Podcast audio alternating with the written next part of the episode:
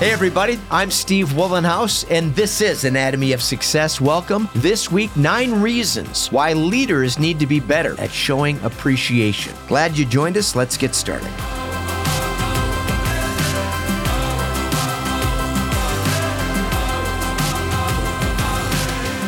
Again, this is Anatomy of Success, and I'm your host, Steve Wollenhouse. Glad you're here. Here for the first time, welcome. If you're returning, then we appreciate your continued commitment. Hope you spread the word. Subscribe, rate, review the podcast, and then head over to weatherology.com. Find the Weatherology mobile app. Take advantage of that, it is free. And then find me under About Us. At the top of that page, you'll find links to LinkedIn, Facebook, Instagram, now doing some things on TikTok as well as on YouTube. You know, in a dog eat dog world, it's real easy for people to become anesthetized to the simplicity of expressing kindness and appreciation. Everyone's in a big hurry, climbing over people to get to the top. And it seems like a logical approach to get your fair share at the expense of somebody else. That scarcity mentality, of course. This mindset that was played out in reality on TV, on reality TV shows, and all over social media, in the news. This harsh, belligerent, vindictive mentality is pervasive. And a generation of people are learning that success is really achieved by being obstinate, brutal, overly opinionated, and pushing your beliefs on somebody else. Ironically, it's the absolute opposite that's true in successful companies, speaking from personal experience. After 37 years of running the most successful business of its kind in the world, I'd like to think I know a little something about assembling remarkable people that rise to the occasion and do remarkable things, and that is precisely what my team at Weatherology does. We celebrate leaders, unfortunately, in our culture culture that talk louder, shout. They're being articulate and charismatic at the expense of listening and communicating with real empathy and real authority. We idolize outrageous behavior and identify with bravado instead of appreciating respect and empathy. We encourage being extroverted and hustling to the point of exhaustion, opposed to walking away from work when it's necessary and emphasizing self care, family, health on a daily basis.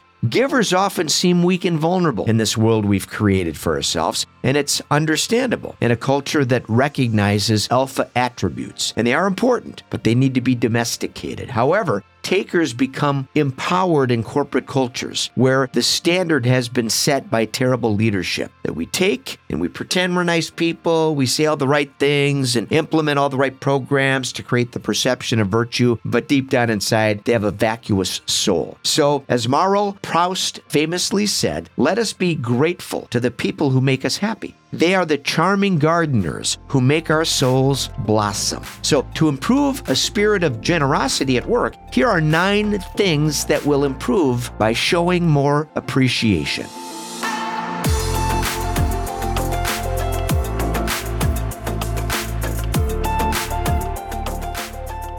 Number one, more positive attitudes. Look around today, there's a lot of negativity, a lot of cynicism. When we express gratitude to another person, it improves everyone's attitude. It also encourages reciprocity. People that feel appreciated express appreciation to other people. When our organization is filled with positive people, it becomes highly contagious more happy people. Many people dislike their jobs, and the evidence supporting that claim very clear.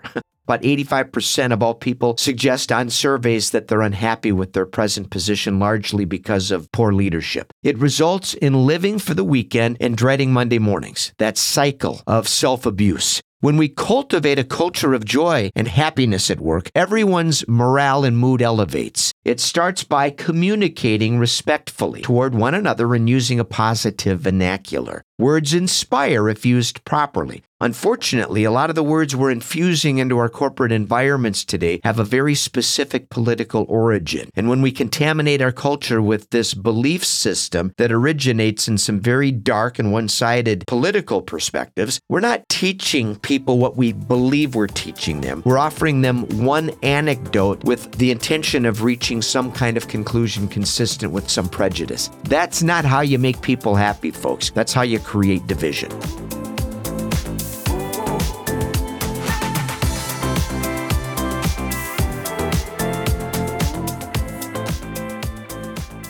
Next, more engagement. Happy people are more productive and much more engaged at work. Our job as leaders is to help people discover intrinsic rewards that make work more gratifying. By showing appreciation, we encourage people to do their best and explore their curiosities, and that stimulates more engagement more innovation. When people are more engaged, they take more calculated risks and they push the limits of their imagination. Creativity improves and innovation results from people focusing on new ideas and making contributions that improve the organization for everybody's benefit.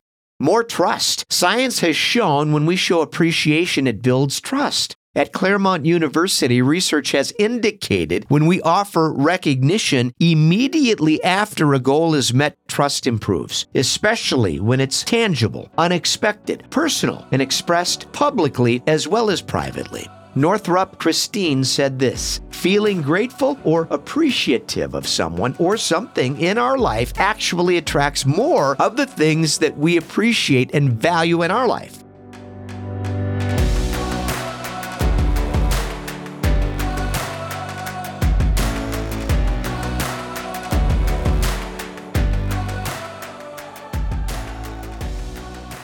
Next, more longevity. This is no surprise, but when people are happy and feel challenged at work, they stay longer. The cost of turnover is incredibly high in business, and especially today. Retaining quality people is worth the time and the effort and the energy, and it doesn't happen by an endless stream of extrinsic rewards. People desire more than what we're offering in our workplace today, and we need to celebrate their accomplishments and do it frequently more efficient. Research has shown that giving recognition results in 22% increases in productivity and quality of work performance. The little things we do, they add up, like saying thank you or excellent job. I might remind folks that as we talk here at Anatomy of Success, we focus on my four tenets of equanimity better health, healthy relationships, healthy intimate relationships, and more satisfying work, which happens to be the subject today. But these things are relevant in our relationships as well, like we just discussed. Offering our friends a boost of confidence, an unsolicited compliment, goes a long way to fortifying the trust and building building the stability in those relationships. More smiles and more laughter, also relevant in friendships as well as relationships at work.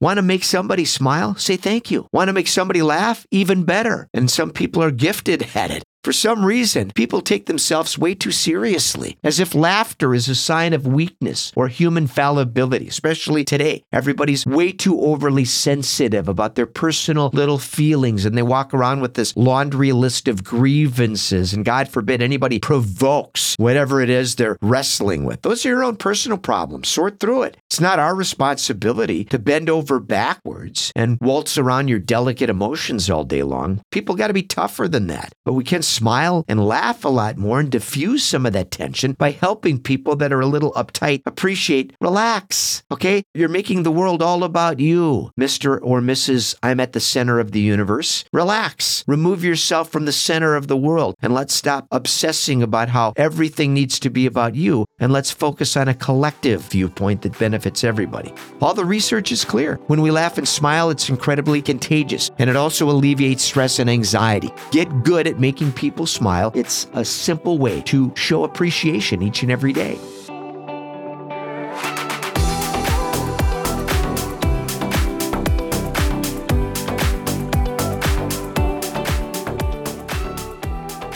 Finally, more great leaders, which we desperately need. As leaders, we are commissioned with the responsibility of cultivating new leaders. We need to coach and mentor our teams. A study from the O.C. Tanner Institute showed almost 90% of employees felt inspired right after they received recognition lift people up, build their self confidence, encourage ownership in your operation. In the long run, you get a business that demands less of our time and more highly engaged people.